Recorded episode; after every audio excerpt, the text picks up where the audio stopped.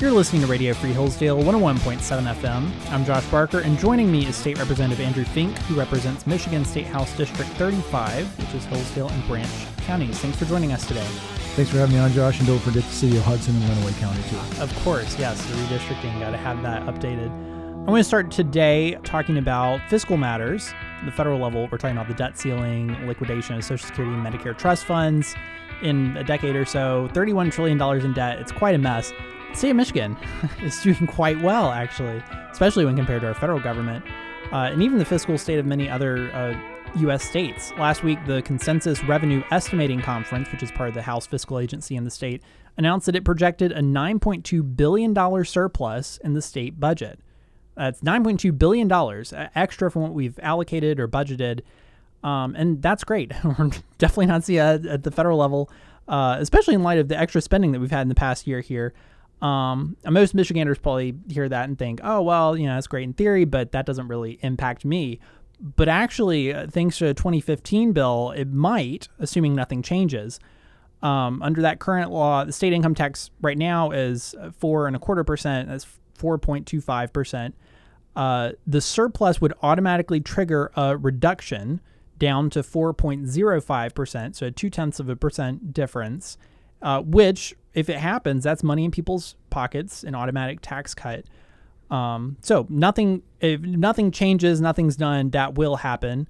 Uh, Representative Fink, let's let's talk about that. What do you think first, just about how well our state is doing financially, especially with you know recovering from COVID? People are kind of surprised that we're ha- seeing surpluses like this. Um, and do you think people will end up getting to see this tax cut? Well, I let's talk about that second piece in just a second. But in terms of like the how we got here, um, I mean the inflation that that has affected every other part of the economy is part of the story. So uh, when prices go up, sales tax go you know six percent of the of the price is a larger amount of money, and so you get and you know think about that in every other context too. Home values have jumped and all of that. So all of these different forms of taxation have increased as well. But the you know the sad story is I was reading some uh, online magazine or something this morning that suggested that the increase in cash that people have is about half of the inflationary increase in what sort of life is costing right now. So the people are getting poorer even as the numbers are getting higher. And so the value to the citizens of this, uh, you know, it, so it's, it'd go from about four and a quarter, 4.25 to 4.05 so that's only two tenths of a percentage, but it's about it's a little less than I think it's about four and a half percent of the overall tax itself. Um, and that would be like yeah, about actually the difference between the rate of inflation of the cost of living and the rate of inflation of the uh, incomes that people are making, if that makes sense. So, as life has gotten like sort of ten percent more expensive against inflation, um, if you were to cut that in half, that you know it would actually make a difference to people.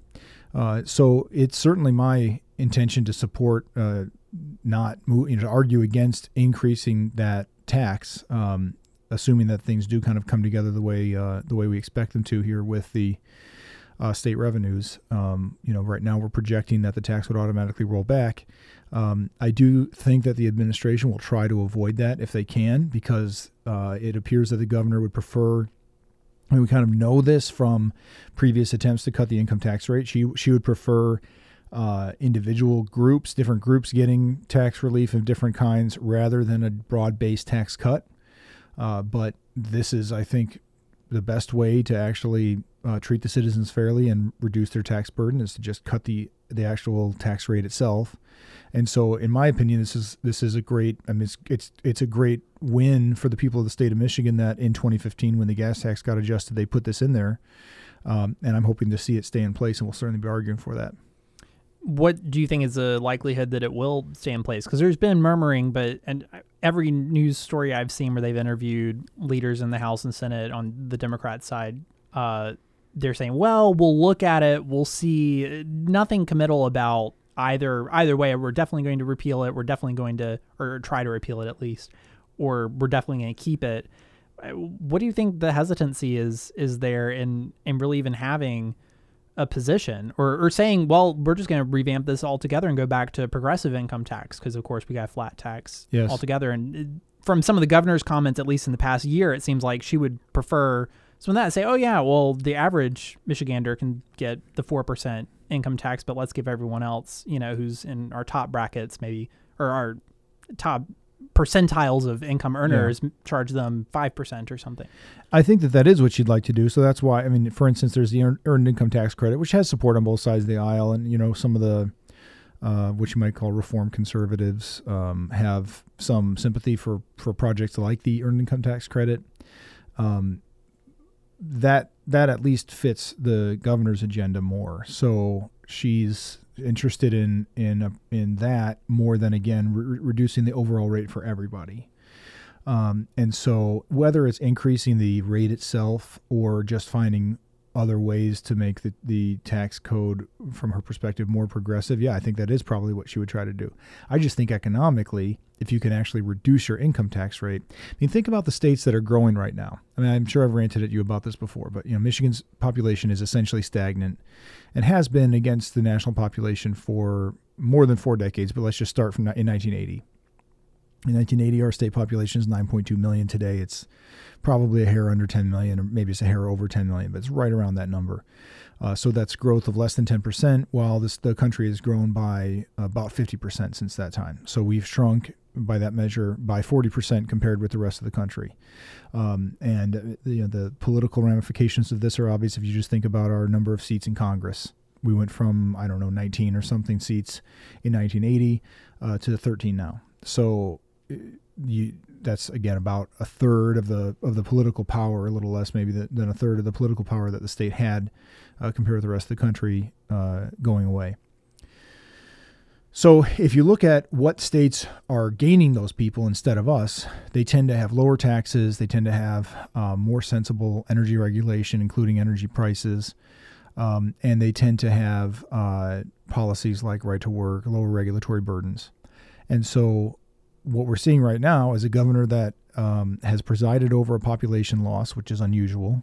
It's unusual any any any state in the country, and I think uh, fairly close to unique to Michigan among states that aren't hit with massive hurricanes. So Louisiana lost population in the aughts, but it's explicable by the fact that they're in, you know the largest city was you know half underwater, so they were going to lose people. So without going through something like that, Michigan continues to sort of be swimming upstream, and you know I've I've advocated on this show, I know many times, and certainly in other other fora as well, that if we don't make aggressive changes to make it a, a place where people can't help but want to live and work and build a business, um, then we're going to continue to shrink. And so, if we're talking about raising the income tax rate back up when it's when it's according to our revenues ready to go down, we're talking about making its place less attractive as a place to move to um, and raise a family. You know, these are the calculations that people are going to make. I'm very concerned that that the majority will try to raise the income tax back to four and a quarter. Uh, and if they do that, then you know they're going to have to own that fact.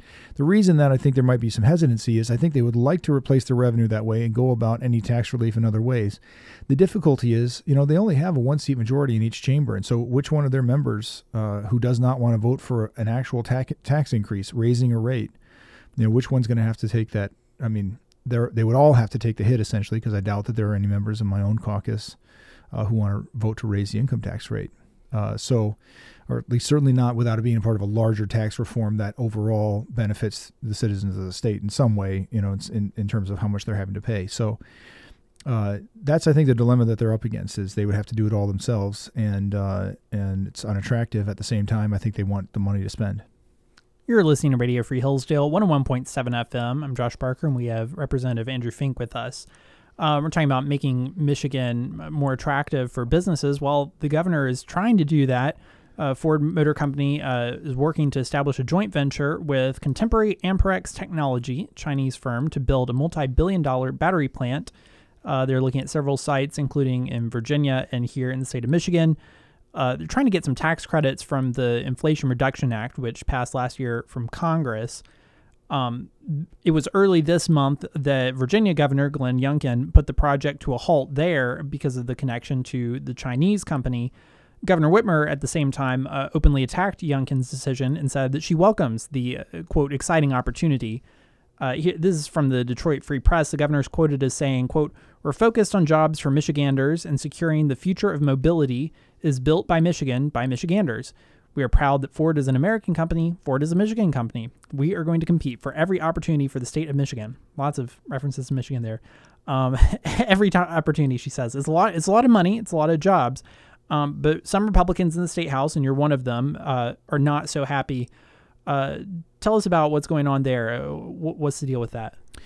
Yeah, well, I mean, you're right. The governor did uh, criticize Governor Youngkin, um, and I put out a, a, a, statement in support of Governor Youngkin. I mean, think she said that it was a political decision, and I think that's exactly right because the alternate political party here is the Chinese Communist Party. I mean, so to say that that we made a political judgment, meaning like the government is going to arrange its affairs such that we aren't subsidizing companies subject to the control of the Chinese Communist Party. I think that's a perfectly accurate way to put it, and I think it's perfectly right.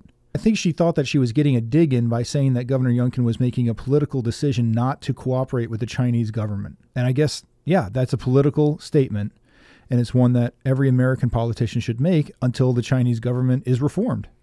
Mean, until it until it is not hostile to its own citizens and its neighboring countries, and ultimately, you know, until it's an honest broker, why wouldn't we oppose the Chinese government ultimately controlling dollars uh, that were, you know, raised from taxes in the United States? It, it, it, it's an obvious uh, decision to me. And so the bottom line is like, all right, so Ford's a, Michigan company, and she wants to, to give some kind of subsidies to Ford to get them to build uh, batteries in Michigan.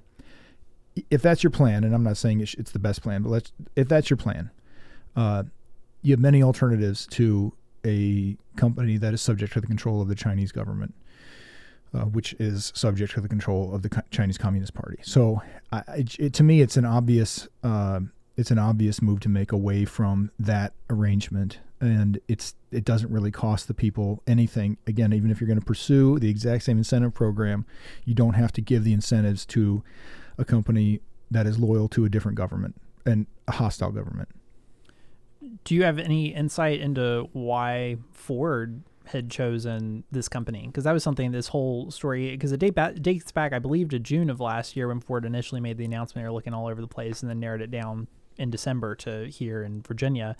But I mean, because this is in part their their call to say we're we're willing to go into this with this Chinese company. Uh, there's a Bloomberg opinion piece. I maybe a week ago where they're talking about, well, the Chinese have all this technology and things that American companies haven't done so well with EV batteries, particularly. Um, and I mean, let's be really, EV batteries are not doing too great as far as your range and all of that. Tesla's made some strides there, but you know, Chevy Volt, they were supposed to be top of the line, and yet you can't get very far there, especially with how, how many chargers you have.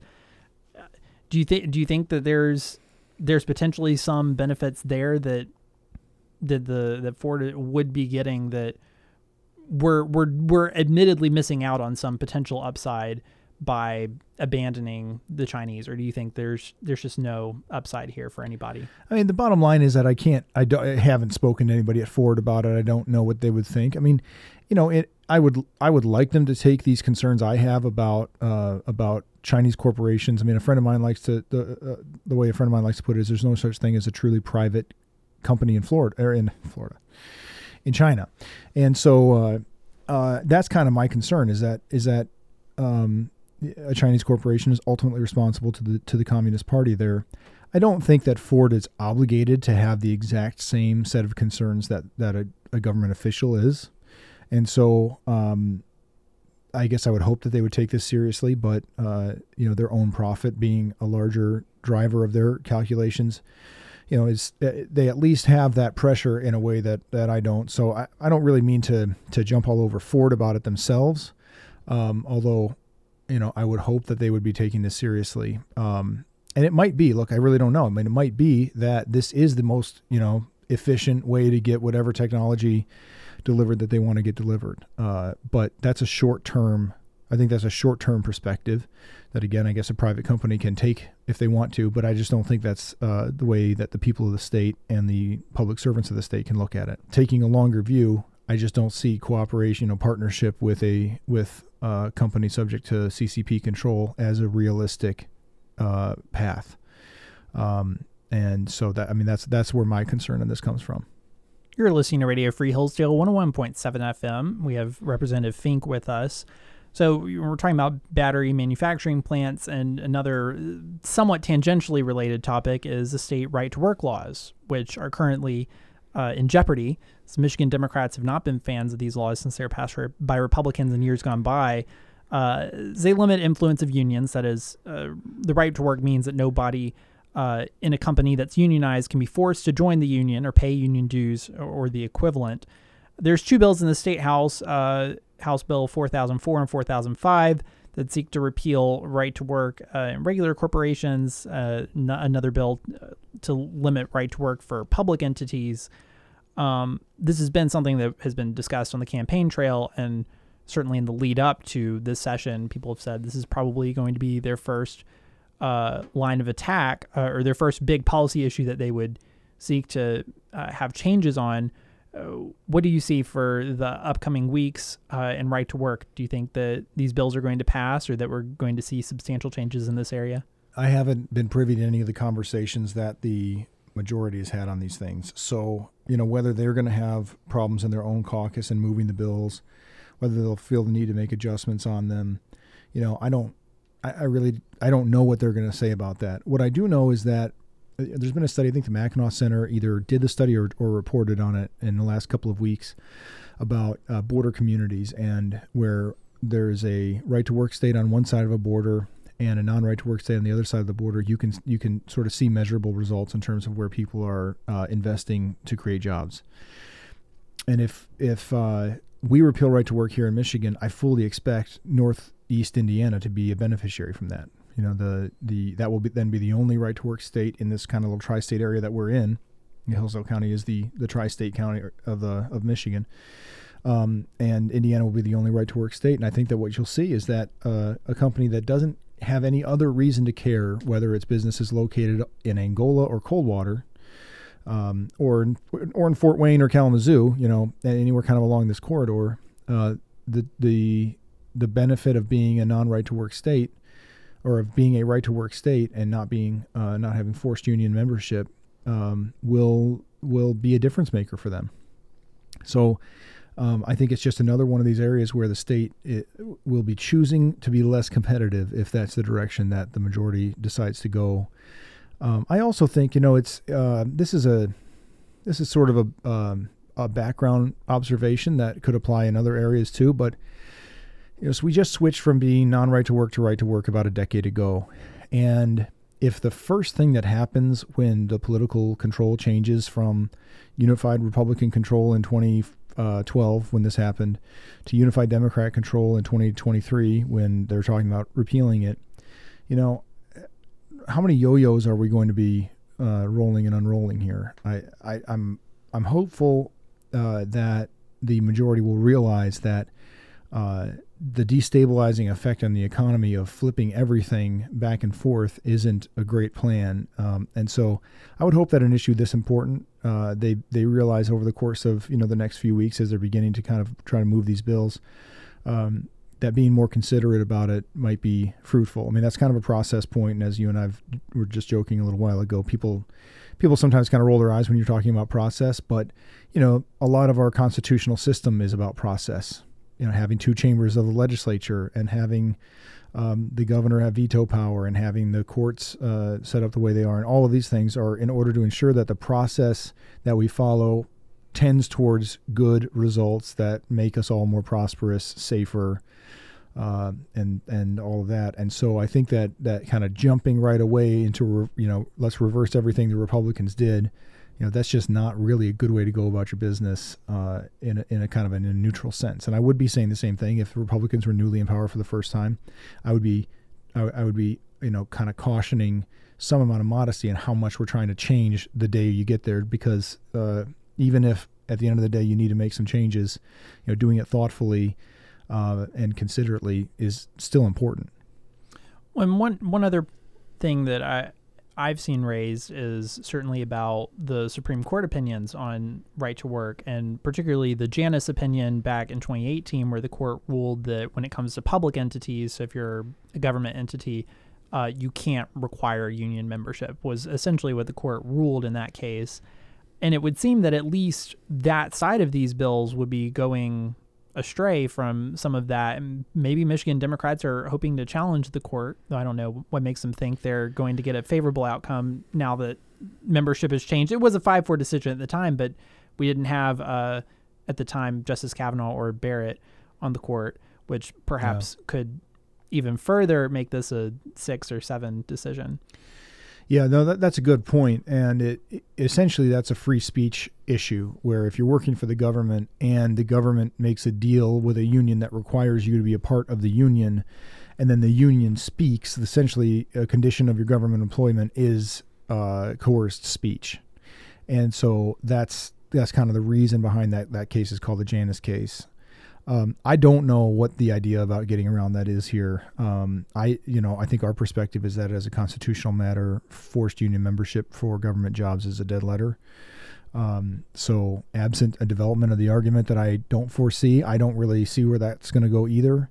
Uh, but you can certainly see why that's different. I mean, if if a private company wants to make a deal with the union, um, and wants to make that deal uh, include all of the employees there are public policy reasons to oppose that, and I, I I'm a right to work supporter, but it's it's yet another level uh, to to make that the government itself. I mean, that's essentially, uh, I think that's essentially the problem there. That the reason that is different is because at that point, a condition of your government employment would be associating with another group, which sort of violates both your speech and association rights. You're listening to Radio Free Hillsdale 101.7 FM. This has been Josh Barker with Representative Fink. Uh, that's all the time we have for today, but the 102nd legislature in Michigan has only just begun in January of 23, uh, and so we anticipate many more conversations. Hope you'll tune in next time. Thanks, Josh.